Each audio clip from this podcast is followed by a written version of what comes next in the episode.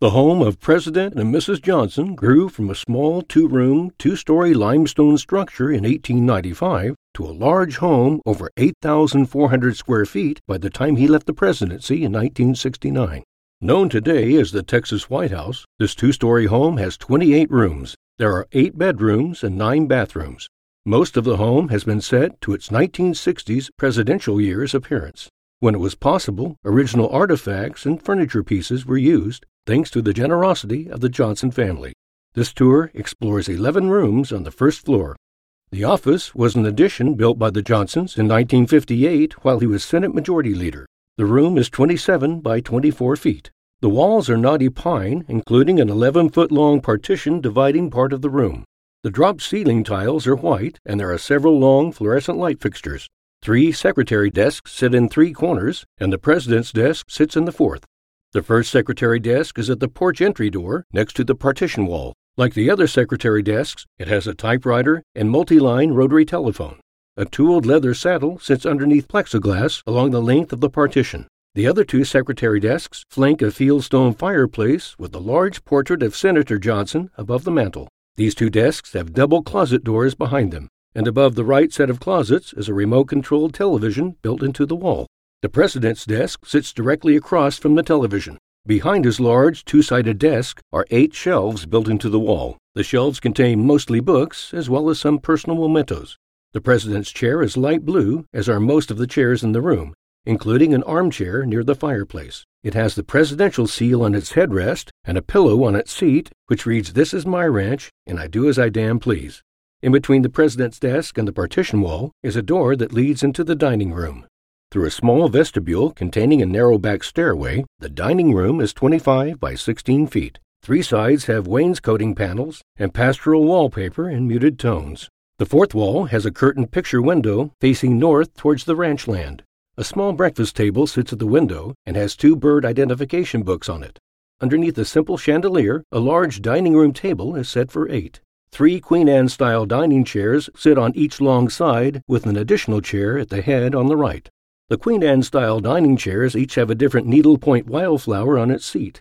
At the opposite table head on the left, an unusual faux cowhide chair sits with its back to the large picture window. This executive chair was for President Johnson. Besides the rolling executive chair, just below the table on the left table leg, a small telephone is installed. Each place is set with dinnerware, all made of decorative Mexican pottery, with the main plate, salad plate, cup, and saucer. There is also a stemmed glass, silverware, and blue napkin on a woven placemat at each setting. A door near the picture window leads into the kitchen. The kitchen is an L shaped room about 500 square feet. The first part of the kitchen has long, yellow formica countertops with ample cabinet space both above and below. Some cabinets are open for the display of dishes and cookbooks. There's a kitchen sink below a window at one end of the room. At the end of the countertop on the right is a small yellow table with chrome legs. It has green chairs on one side and matching yellow chairs on the other.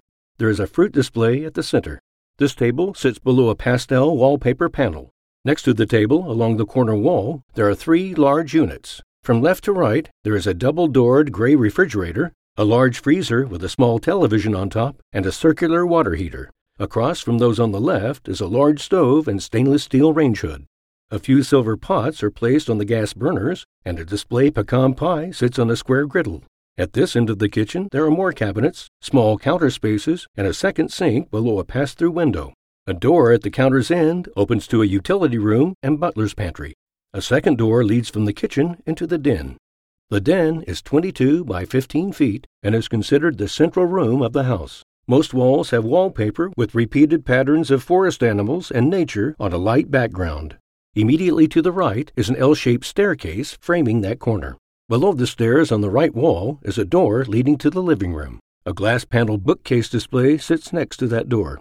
Across is a long wall that has the front door on its right, next to the bookcase, and a tall window on the left.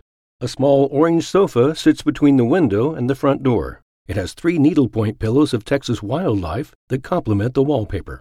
Two end tables with matching lamps flank the orange sofa, and a coffee table in front of the sofa is made of an old oak tree. The left wall is made of knotty pine panels and has a small fireplace with a red brick frame and hearth. A landscape painting of the Texas hill country sits above a thin wooden mantel. A door to the right of the fireplace leads into a hallway vestibule. The yellow sitting room is 15 by 17 feet and is named for its appearance. The walls, curtains, two matching chairs, and lampshades are all yellow. A white built in bookcase fills the wall on the left. On its shelves are numerous books, including an encyclopedia set, framed family photographs, and a few mementos. A small box television with dials and a handle is centrally placed on the lowest shelf above the cabinets at the base. Directly across from this bookcase are bay windows facing out to the front yard that takes up the entire wall. To ceiling curtains with a diagonal diamond pattern cover the windows. There is a round tiered side table centered at the window. It holds one lamp and is flanked by two chairs. Leather footstools are placed before each chair. The two remaining walls are yellow and have artwork. On the window end of these yellow walls are matching white built in bookcases, one on each wall.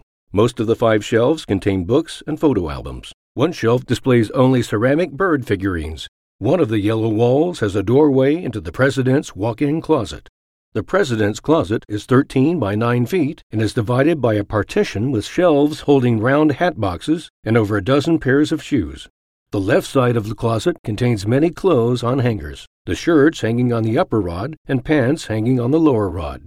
There are also a few shelves holding blankets, folded shorts, and swim trunks in original packaging. The right side of the closet has a doorway into the bathroom. This door has cabinets on one side and closet space on the other side. This space is used to display LBJ monogrammed luggage and one of his casual beige ranch outfits. The president's bathroom is 7 by 9 feet with half tiled walls and yellow striped wallpaper. Toiletries and a yellow sink stand are on the left wall. A mirror runs the length here above a built in tiled shelf. A curtained window is across from the bathroom entrance. There's a towel rack holding green towels with Air Force One and the presidential seal woven into them. These are beside a rotary phone built into the half tiled wall and within reach of the toilet. The toilet is set against the right wall and is next to the glass shower door. The president's bedroom is a large rectangular room, 24 by 17 feet. The floor has blue carpet and there are numerous square recessed lights in the ceiling. The walls are white and the artwork around the room is of Western landscape and grandchildren's portraits. Most of the upholstered furniture and the curtains are beige. To the right in the corner are three side by side box televisions, a large curtained window is in the center of the right wall, beyond the televisions. In front of this window, there are two tan club chairs facing each other, with a small bookcase table at their sides. In the back of the room, a massage table sits in the center. Behind it, on the back wall, is a wide dresser and an outside door. A tall dresser is on the right back wall, and a draped round table is in the back left corner. Each has small framed pictures, a table clock, and other miscellaneous pieces on it. In the master bedroom on the left wall is a wooden Jenny Lind spool post king bed with an off white bed cover. A red bedroom bench is at the foot of the bed. Dark wood bed tables sit on either side of the master bed, each with a rotary telephone.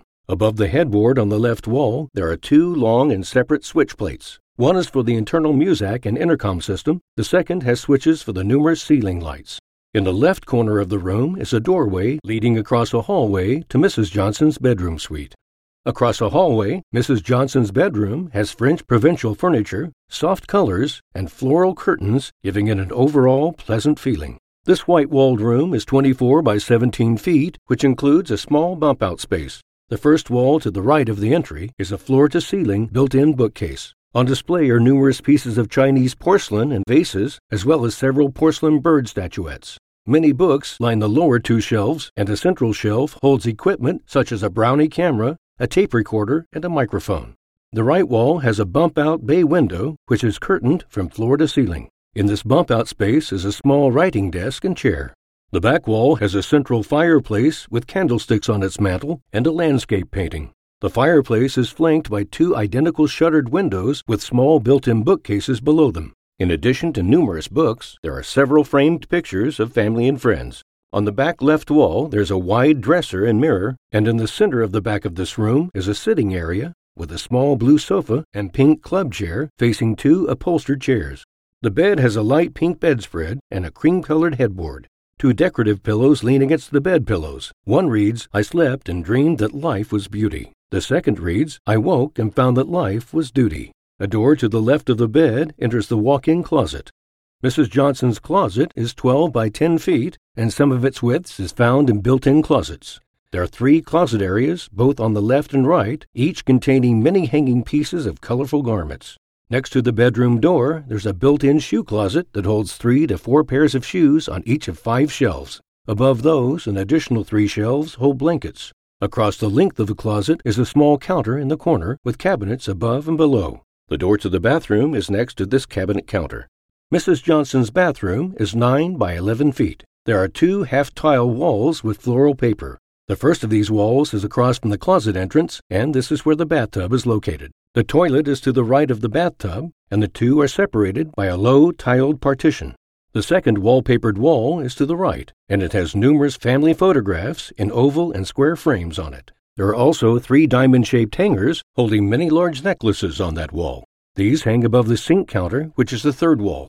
A mirror runs above the length of the marbled counter. The last wall has cabinet storage and a door to the hallway.